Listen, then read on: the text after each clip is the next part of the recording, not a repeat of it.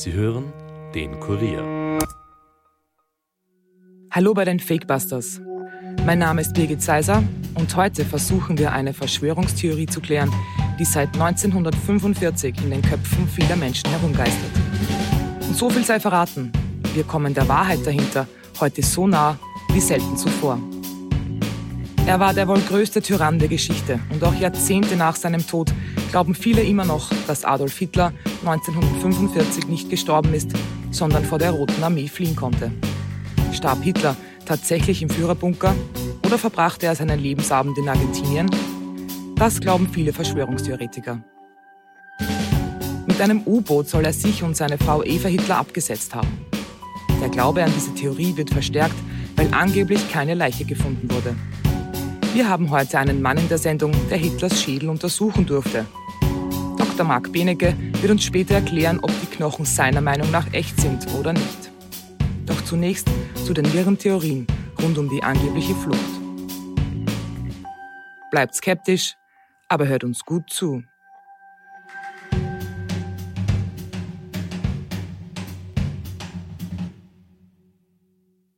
Erster Mai 1945. In den Radios des Deutschen Reichs ertönt um 21.40 Uhr die Nachricht, dass Adolf Hitler tot ist. Der Führer sei seinem Befehl stand in der Reichskanzlei bis zum letzten Atemzuge gegen den Bolschewismus kämpfend für Deutschland gefallen ist. Damit steht fest, der Krieg ist endgültig verloren. Für Millionen von Menschen ist der Tod ihres Führers eine niederschmetternde Nachricht, wie eine Zeitzeugin berichtet. Ja, das kann ich ganz genau erinnern. Ich habe in der Küche gesessen und habe hemmungslos geweint. Das kann man sich heute gar nicht mehr vorstellen. Das wäre, als wenn ein unmittelbarer Verwandter gestorben wäre.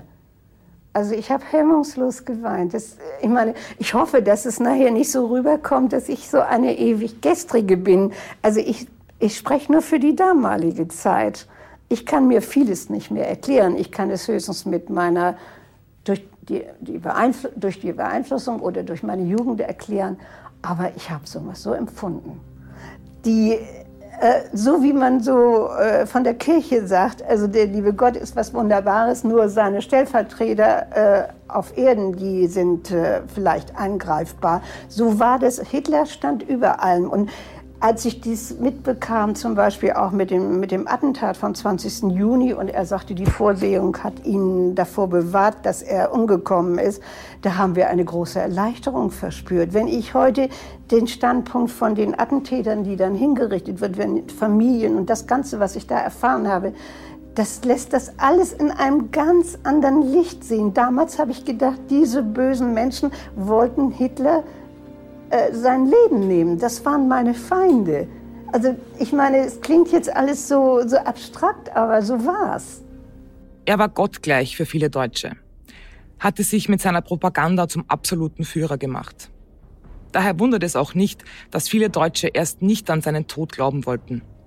Erst der Hintergrund, dass er mehr oder weniger den Heldentod gestorben sei, ließ Zweifel verstummen. Bevor ihn der Feind zu fassen bekommen hätte, soll sich Hitler mit einer Pistole selbst das Leben genommen haben. Auch seine Frau Eva Hitler, geborene Braun, die er nur kurz vorher geheiratet hatte, starb mit ihm im Führerbunker. Aber stimmt das? Wäre es mit den Mitteln, die Hitler zur Verfügung standen, nicht möglich gewesen zu fliehen? Ist die Geschichte vom Tod des Führers nur ein weiterer Teil der Propagandamaschine, um ihn weiter als Held zu glorifizieren? Selbst Stalin gab in einem Gespräch mit dem damaligen US-Präsidenten Harry Truman an, dass er glaube, Hitler sei noch am Leben und würde sich in Spanien oder Argentinien aufhalten. Dass diese Geschichte so bekannt ist, liegt wohl an ihrer vertrauenswürdigen Quelle. Es ist nämlich das FBI, das sie aufbringt. Nach dem Ende des Zweiten Weltkriegs fahndet Amerika nach dem Kriegsverbrecher Hitler.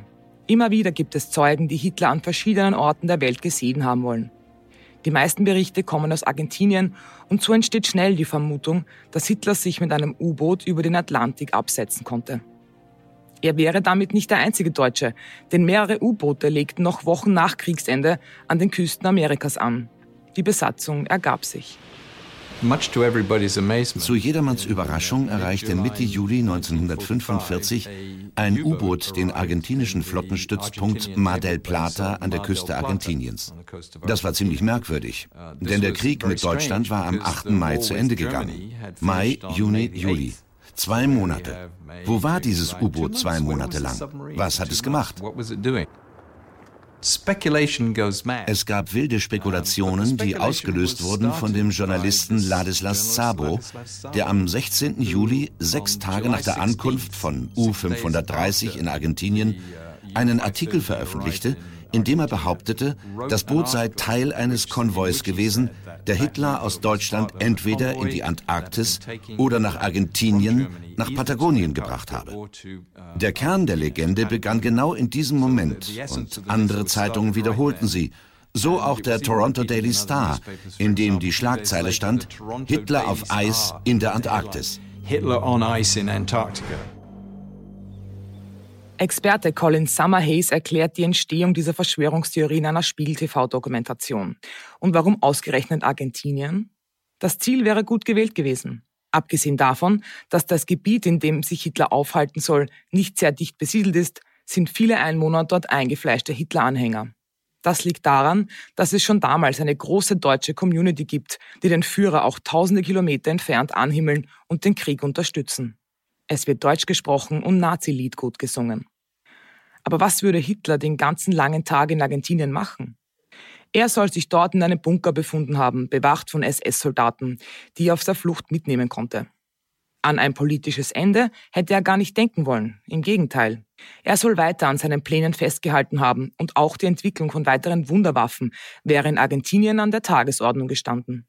Zu den Verschwörungstheorien rund um Hitlers Wunderwaffen und dem Okkultismus im Deutschen Reich gibt es übrigens 2 Fakebusters-Folgen, also hört da unbedingt mal rein, wenn euch das Thema interessiert. Aber nun zurück zur angeblichen Flucht. Dass diese nur ein Hirngespinst vieler Verschwörungstheoretiker ist, kann ein Mann mit großer Wahrscheinlichkeit beweisen. Der Kriminalbiologe Dr. Marc Benecke durfte vor Jahren nämlich nach Moskau reisen und ein besonderes Beweisstück untersuchen: Hitlers Schädel. Benecke konnte damals mit einem amerikanischen Filmteam das russische Staatsarchiv besuchen, begleitet vom russischen Geheimdienst FSB. Herr Benecke, wie ist das damals alles abgelaufen? Als ich im Staatsarchiv und im FSB, also im Geheimdienst in der Zentrale war, war so eine ganz kurze Zeit der Öffnung. Also da herrschte so eine freundliche Öffnungsstimmung, ohne dass jetzt da natürlich jeder irgendwie umarmt und begrenzt und ummäntelt wurde oder so, sondern es war halt einfach nur so, du konntest dich da ganz normal bewegen, es hat keiner irgendwie was gesagt oder dich komisch angeguckt und es war auch eine gewisse Neugier da. Also zum Beispiel die Geheimdienstleute, die waren auch deutlich neugierig und interessiert, was ich da so mache und wie ich das so einschätze. Und die amerikanischen Filmkollegen, die sich also eigentlich nur um das Bild, wenn man so will, und die Darstellung des Falles für die internationale Fernsehberichterstattung da gekümmert haben, die waren äußerst locker. Also der Kameramann hat dann die Uniform von Goebbels angezogen und da ein Foto für seine Kinder gemacht und das fand in dem Moment irgendwie außer mir keiner merkwürdig. Also es war so diese Zeit des Umbruches, also nach dem Mauerfall in Deutschland und dem Zerfall der Sowjetunion und so, wo eigentlich, ich würde mal sagen, eine neugierige, freundliche Grundstimmung herrschte. So war das ja. Haben Sie überhaupt erwartet, dort tatsächlich Hitlers Schädel zu sehen? Für Deutsche und Österreicher ist das ja auch irgendwie eine große und sehr beklemmende Sache.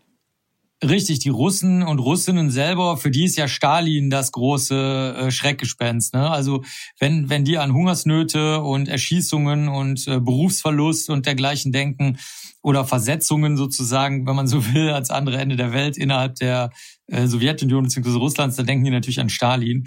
Deswegen ist für die Hitler eher so ein, wenn überhaupt, ein deutsches Problem oder so. Also es fehlt vor allen Dingen auch dieses drückende Schuldbewusstsein, was deutsche Österreicher, Österreicherinnen und so weiter haben, dass das irgendwie jetzt auch unsere Schuld so irgendwie ist und wir da noch dran zu knabbern und zu tragen haben und Verpflichtungen daraus entstehen. Logischerweise haben die Russen und Russinnen das nicht, weil klar, die sind ja überfallen worden, nicht umgekehrt. Und So gesehen, das wusste ich nicht. Da war ich sehr, sehr überrascht. Also diese total laxe Herangehensweise, auch diese starke Meidung dieses Stalin-Themas, das war mir auch überhaupt vorher nicht klar. Und gleichzeitig, dass der Lenin so umarmt wird. Also der Lenin war da so wie der Gute. Und das stimmt ja auch überhaupt nicht. Aber das war so die Wahrnehmung. Gleichzeitig gab es an der Kremlmauer auch schon so Ehrengräber hinter dem Lenin-Mausoleum. Die kannte dann aber auch keiner mehr. Also die jüngeren Soldaten und Soldatinnen, die da auf uns aufgepasst haben, ne, dass wir da keinen Quatsch machen. Oder irgendwelche Führer und Führerinnen oder wie auch immer. Also die Leute, die da zum staatlichen System gehörten, die waren auch richtig peinlich berührt, weil die wirklich selber nicht wussten, worum es da geht. Also es hatte auch schon so einen Generationswechsel längst stattgefunden, muss man auch sagen, der dazu führte, dass das nochmal eine ganz andere Note bekommen hat. Also dieses, was ich noch kenne von meinen Großeltern oder so, dass die direkt beteiligt waren und sich dann irgendwie durch den Arm geschossen haben, um aus Stalingrad rauszukommen und so. Das waren, also die Generation war da nicht mehr da, sondern da waren Jüngere, die uns da begleitet haben. Das war das Zweite. Und das Dritte war, ich war mir schon relativ klar, dass die National Geographic, da die das für über 150 Länder vorbereitet haben als Sendung, war mir schon klar, dass die da ihre örtlichen sogenannten Fixer, das sind die Leute, die vor Ort alles regeln, von Englisch to fix, also etwas regeln oder festlegen oder so, die waren da schon fleißig gewesen. Also das war mir schon klar, weil früher war das so, dass bei Dokumentationen das schon alles sehr gründlich und eigentlich so ein bisschen wie ein Kinofilm fast schon vorbereitet wurde. Also natürlich nicht mit ganz so viel Personal, aber zum Beispiel auch die Kameras, die damals verwendet wurden, das waren Kinofilmkameras. Man musste zu unmenschlichen Zeiten aufstehen, nur um für 2 Sekunden im Film ein schönes Sonnenlicht zu haben, wenn man irgendeine Straße lang geht. Also das ist überhaupt nicht zu vergleichen mit dem, was heute so durch die, ja, wie soll ich sagen, Sendungen, die alle Menschen halt machen können, Podcasts, YouTube etc., heute unsere Sehgewohnheiten sind. Und das wusste ich schon, weil ich öfter mal schon mit Dokumentationsteams auch international gearbeitet hatte. Also das war schon klar, dass die jetzt nicht es drauf ankommen lassen und dann, was man heute machen würde, notfalls dann halt vor der Tür stehen würde und sagen würde, hinter dieser Tür liegt wahrscheinlich der Schädel Hitlers, wir sind live in Moskau, wir zeigen zwar nichts, wir sehen zwar nichts, wir wissen zwar nichts, aber wir sind hier und so. Also das gab's nicht, ne? Sowas war schon klar, dass das klappen würde. Wie wurde dieser Schädel bewacht und gab es auch irgendeine Art Stolz auf russischer Seite, dass man den Schädel des Feindes besitzt? Ach so, ja, das hat noch nie jemand gefragt, ob das so eine Art Trophäe ist, die man da vorweisen kann. Da wirklich, die Frage hat noch nie jemand gestellt. Sehr interessant, auf die Idee bin ich auch noch gar nicht gekommen. Die Amerikaner auch nicht übrigens. Dafür war das, glaube ich, zu grimmig, weil wir hatten halt auch Geschichtsforscher, Forscherinnen dabei. Wir hatten auch schon mit Leuten geredet, zum Beispiel mit der Übersetzerin von General Schukov, der Befreier war und mit der vor Ort, glaube ich, sogar mit war, der Lev Wesminski, der hat dann hinterher das erste Buch darüber auch geschrieben, in Abstimmung mit dem KGB natürlich. Der hatte auch die Originalprotokolle gelesen und also sozusagen wir waren da jetzt schon sehr, oder ich zumindest, ich möchte jetzt nicht für die Amerikaner und Amerikanerinnen reden, aber wirklich auf Samtpfoten unterwegs, weil ich öfter im Ausland arbeite und die oberste Regel ist, gerade für Deutsche, halt einfach deine Klappe. Halt einfach, egal warum, deine Klappe. Und das habe ich schon gelernt, als ich sehr, sehr, sehr jung war und die ersten Labors in Philippinen und Vietnam und so aufgebaut habe, weil ich das zum Glück gemacht habe. Also ich habe zum Glück gut gelernt, dass es besser ist, die Klappe zu halten und dann 3 Wochen später gemerkt habe, was passiert wäre, wenn ich was gesagt hätte. Nämlich alle wären beleidigt und gewesen und hätten es lächerlich gefunden. Also insofern war das eigentlich, diese Trophäen zur Schaustellung war da nicht so da, zumal wir auch, das war halt doch grimmig teilweise, also die haben dann da zum Beispiel auch so ein Museum, wo dann so eine freundliche, engagierte Historikerin mit uns rumgelaufen ist und dann siehst du so eine Zahnpastatube da liegen irgendwo und dann gehst du halt hin und sagst, was ist das für eine Zahnpastatube? Und dann sagen die, ja, die haben einen Stalingrad aus dem Dreck gekratzt, ne? Und du denkst dir so, fuck, ne? Das kommt schon an einen ran. Deswegen glaube ich, die Russen oder Sowjets oder auch einfach nur die Verwaltungsleute, die sich dadurch überhaupt nicht, also die sich da persönlich gar nicht groß gefühlsmäßig einbezogen fühlen, die waren alle schon, sagen wir mal, konzentriert und ernst. Es war auch so, dass häufig auch so eine Art Funke übergesprungen ist. Zum Beispiel die echten Agenten, also die Geheimagenten, die waren dann teilweise so, die sind dann zu mir gekommen, haben gesagt, hör mal, lass uns mal ohne die Amerikaner was bereden, mal so, also was Richtiges bereden, ne, ohne US-Amerikaner. Und das habe ich auch in Osteuropa schon öfter erlebt, dass sie dann so gekommen sind und dann das mal richtig besprechen wollten, so aus ihrer Sicht.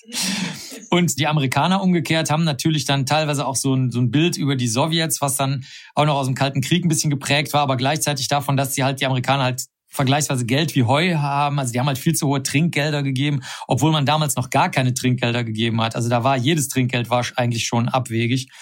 Und das waren eher so die Stimmungseckpunkte. Also dieses Trophäen zur Schau stellen oder wer ist jetzt der Sieger oder der Coolere oder sonst was, das war in dieser damaligen, nennen wir es mal aus deutscher Sicht, Wendezeit und Zerfallsstimmung, die aber mit einem neuen Erblühen der und großen Hoffnungen an die Politik verbunden waren. Da war jetzt kein Platz für so dicke Hose irgendwie von keiner Seite.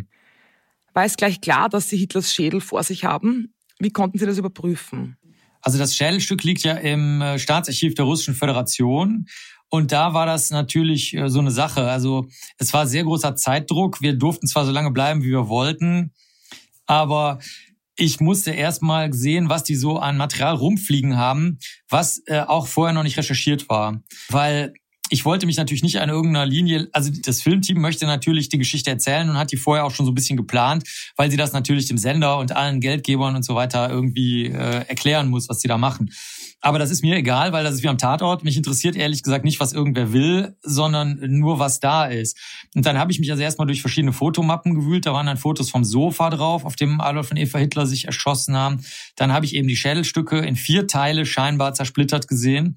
Und wir haben dann aber nur einen Teil vorliegen gehabt. Das fand ich zum Beispiel interessant. Und so habe ich da eigentlich sehr viel rumfotografiert, gemessen. Wir hatten zum Glück Röntgenbilder vom britischen Geheimdienst, also Abzüge auf Papier.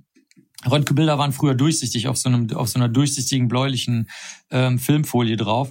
Und da konnte man dann nichts mit anfangen zunächst mal, weil die Schädelstücke auf diesen Röntgenbildern jetzt nicht sich so abbilden, weil die zu Lebzeiten Hitlers angefertigt wurden, wie man das da hätte brauchen können. Aber im FSB, also im Geheimdienst, da lagen dann die Zähne von Adolf und Eva Hitler.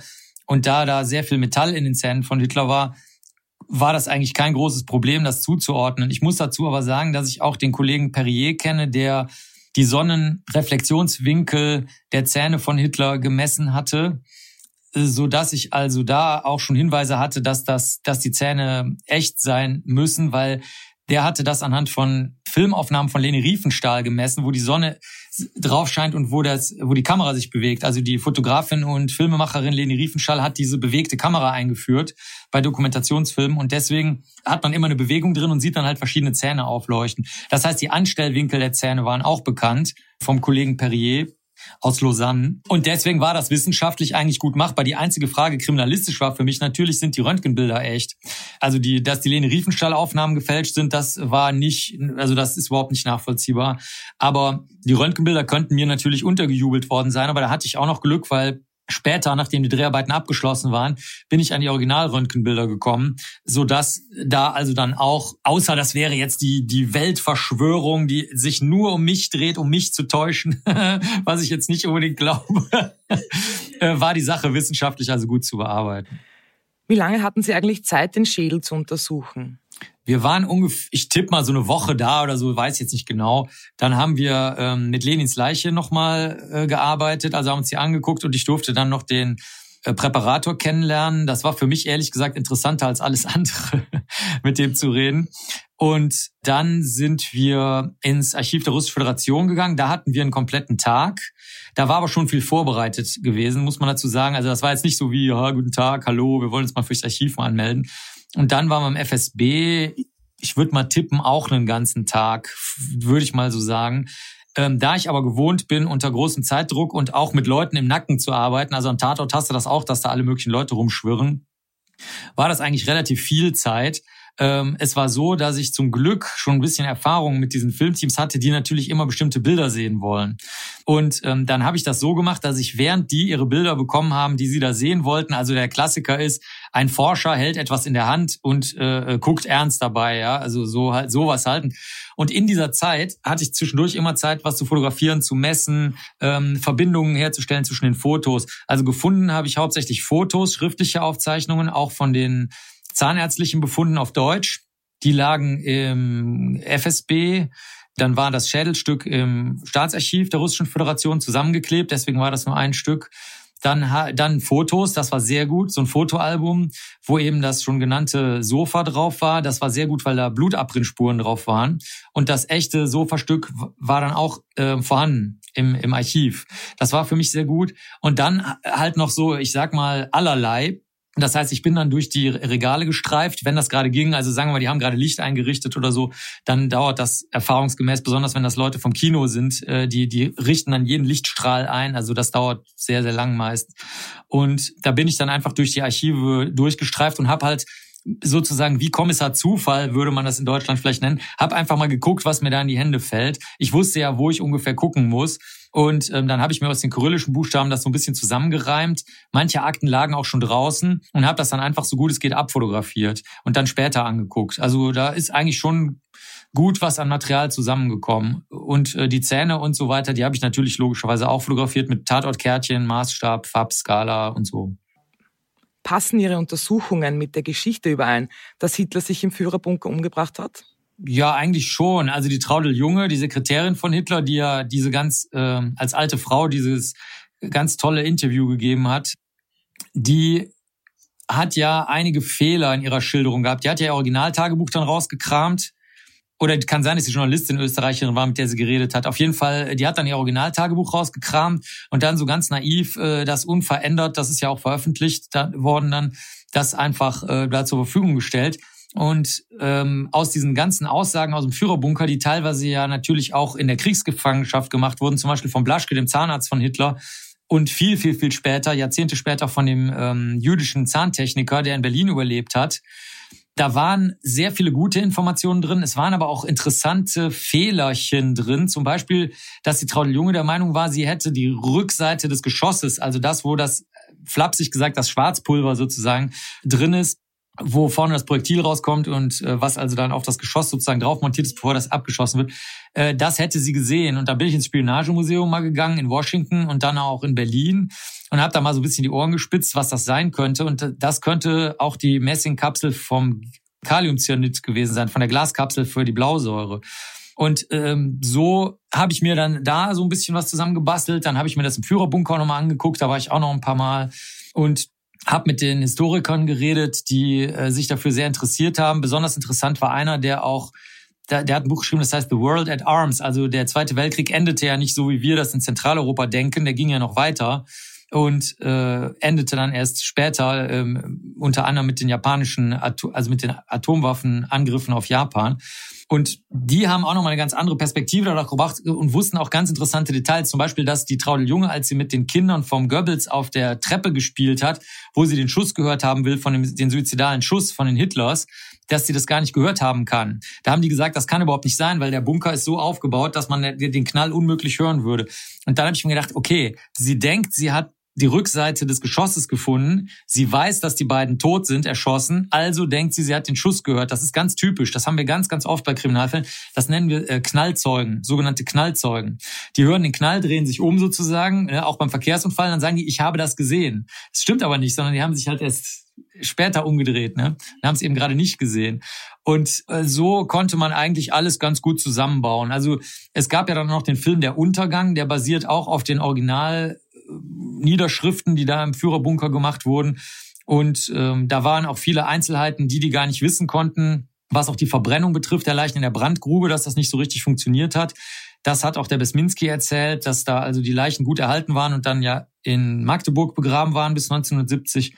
Also alles, was ich gehört habe von völlig unabhängigen Menschen, die sich auch überhaupt nicht kannten, geschweige denn absprechen wollten oder konnten, von Geheimdienst bis zu Historiker, Historikerin, Journalist, irgendwer, völlig egal, Museumsdirektorin, absolut egal wer, das passte wirklich alles sehr gut zusammen. Also das war ganz ungewöhnlich. Normalerweise bleiben da immer noch so ein paar graue Stellen, wo man sagt, na ja, gut, ist halt so.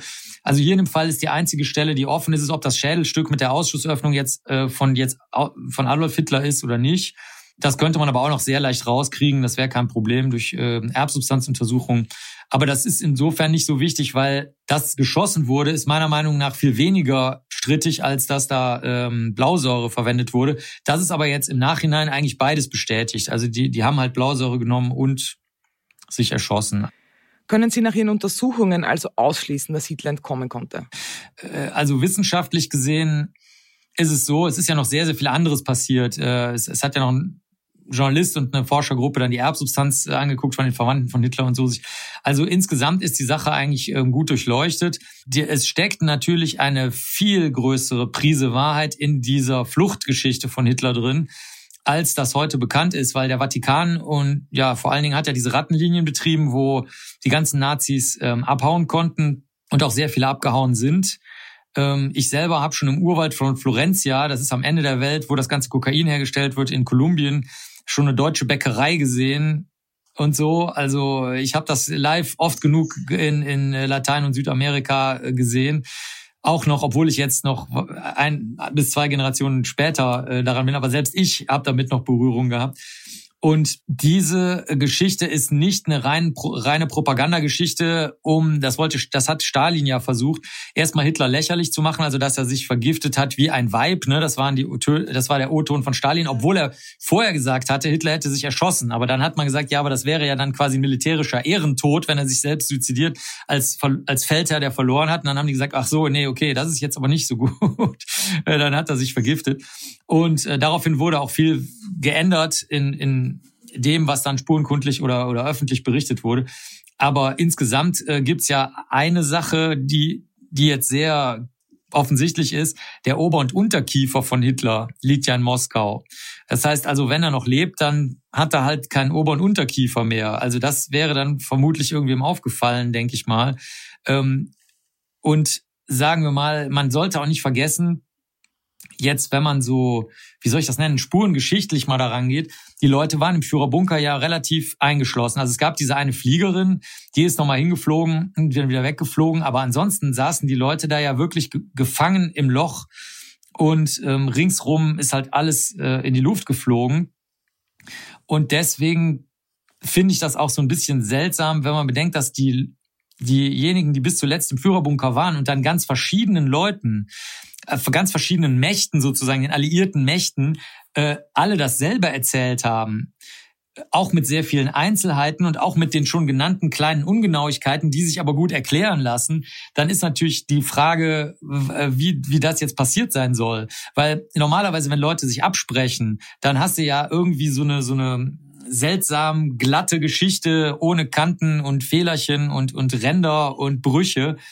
Und das ist ja hier so, also ich meine nicht, dass ich Zeugen und Zeuginnen auch nur ein Wort glaube, aber wenn das mit den Spuren in Einklang steht alles, auch räumlich zeitlich, das darf man auch nicht vergessen, dann weiß ich jetzt nicht, warum man das so stark in Zweifel ziehen muss. Ich verstehe aber wirklich, dass diese nie in Deutschland, Österreich, ja besonders in Deutschland und Österreich zu Ende besprochene Problematik dieser Rattenlinien und dieses massenhaften Entkommens von Nazis, dass das niemals den Weg in die öffentlichen Gespräche gefunden hat. In Deutschland wurde das ja durch den Bundeskanzler Konrad Adenauer dann verhindert, der gesagt hat, wenn du nur dreckiges Wasser hast und kein sauberes, musst du erstmal mit dem dreckigen Wasser arbeiten. Ne? Dadurch sind also sehr viele Dinge nicht aufgeklärt worden. Und in Österreich hat man sich das natürlich erstmal von der Backe gehalten, weil man gesagt hat, ja, das ist ein deutsches Problem gewesen. Ne? Das ging ja auch jahrzehntelang so. Wie sehen Sie es, dass es immer noch so viele Verschwörungstheorien rund um das Thema Nationalsozialismus gibt? Ja, ich würde eine darunterliegende Schwierigkeit wirklich gerade für, sagen wir mal, ich will jetzt nicht so opermäßig Jüngere sagen, aber für Leute, die sich noch nicht so mit dem Thema beschäftigen einfach und die jetzt im Podcast oder so da mal reingestolpert sind. Dieses Problem der Ausgrenzung anderer Menschen, was die Nazis aufgegriffen haben nur, also das haben die ja nicht erfunden, und dann das langsame immer enger drehen, insbesondere im rassenkundlichen Bereich, zum Beispiel durch den Kollegen Günther, der dann als Rassenbiologe auf einmal eine Professur in Jena hatte, obwohl er nur Schriftsteller war und die Uni Jena sich dagegen auch ausgesprochen hat. Dann hat Hitler sich einfach bei der Eröffnungsrede vom Kollegen Günther da einfach reingesetzt und dann hat natürlich keiner mehr was gesagt, weil dann Adolf Hitler da in der ersten Reihe saß. Und dieses ganz langsame Zudrehen und auch dieses wissenschaftliche Anpassen. Ich habe mir alle Bücher über Kriminalbiologie, was damals Rassenhygiene dann wurde, gekauft, antiquarisch. Und es ist ganz interessant zu sehen, wie durch scheinbar harmlose kleine Anpassungen alle Menschen nach und nach dazu beigetragen haben, dass das am Ende eine dermaßen breite Grundlage hatte, also die Ausgrenzung und Vernichtung von Menschen, dass das überhaupt nicht mehr hinterfragt wurde. Und das hat sich nie geändert. Also da sehr viele Menschen kämpfen da sehr mutig gegen. Aber wenn du das mal im Detail, also in den Einzelheiten ansprichst, dieses Zurückweichen im Privaten, im Geschäftlichen, im Wirtschaftlichen, im Politischen, immer nur so ein paar Millimeter, was dann dazu führt, dass du am Ende einen Weltenbrand hast, das ist das eigentliche Problem und das passiert dauernd. Das passiert irgendwo auf der Welt immer, zu jedem Zeitpunkt. Also das ist eigentlich die eigentliche spannende Geschichte, jenseits von Zähnen und Schädeln und dem goldenen Parteiabzeichen und so, sondern dass man unbedingt keinen Millimeter, nicht eine Streichholzbreite, wie der Staatsanwalt Fritz Bauer in so einem Verfahren gegen Nazis gesagt hat, du darfst keine Streichholzbreite in diese Richtung zurücktreten, also sage ich. Und er hat gesagt, bei der Aufarbeitung muss man immer eine Streichholzbreite in die Richtung gehen, der Wahrheit und der Aufklärung. Das ist so schwierig, weil fast alle Menschen sich sagen, okay, also bevor ich jetzt hier Ärger kriege, bin ich hier raus aus der Nummer, ne? Und ich sehe das halt auf der ganzen Welt. Ich sehe die Massengräber, ich sehe die Genozide, ich sehe die Einkesselungen, Einkreisungen, Ausgrenzungen, Berufsverbote, zerbombten Krankenhäuser. Das ist ja nicht nur in der Ukraine jetzt so. Das geht ja schon seit immer so. Angriffe gegen die Zivilbevölkerung, die dann als total normal empfunden werden bei den Juden, dass sie dann ihren Kram verkaufen mussten von A bis Z und dann mit irgendeinem Koffer und ein paar eingenähten Diamanten in ihrem Unterhosensaum ans Ende der Welt fliehen mussten und 90% von denen sind dann in der Vernichtung durch Arbeit gelandet. Das ist keine Monstergeschichte aus einem Horrorfilm, sondern das ist Alltag überall auf der Welt, jeden Tag, auch heute. Vielen Dank, Dr. Marc Benecke. Sehr gerne. Wir fassen noch einmal zusammen. Die Geschichte von Hitlers Flucht gibt es seit 1945 und sie bleibt weiterhin nur eine Geschichte und Verschwörungstheorie. Hitlers Anhänger wollten einfach nicht glauben, dass ihr Idol, der gottgleiche Führer, tot ist. Die Wissenschaft ist heute aber so weit, dass es zu 99% sicher ist, dass Hitler sich im Führerbunker selbst gerichtet hat und seine Schädelknochen nun in Moskau lagern. Bleibt skeptisch, aber hört uns gut zu. Das war's für heute von den Fakebusters. Wenn ihr mehr Informationen zu diesem Podcast braucht, findet ihr sie unter www.kurier.at/fakebusters. Wenn euch der Podcast gefällt, abonniert uns doch und hinterlasst uns eine Bewertung in eurer Podcast-App. Fakebusters ist ein Podcast des Kurier. Moderation von mir, Birgit Seiser. Schnitt Dominik Kanzian. Produzent Elias Nadmesnik. Weitere Podcasts findet ihr auch unter www.kurier.at/podcasts.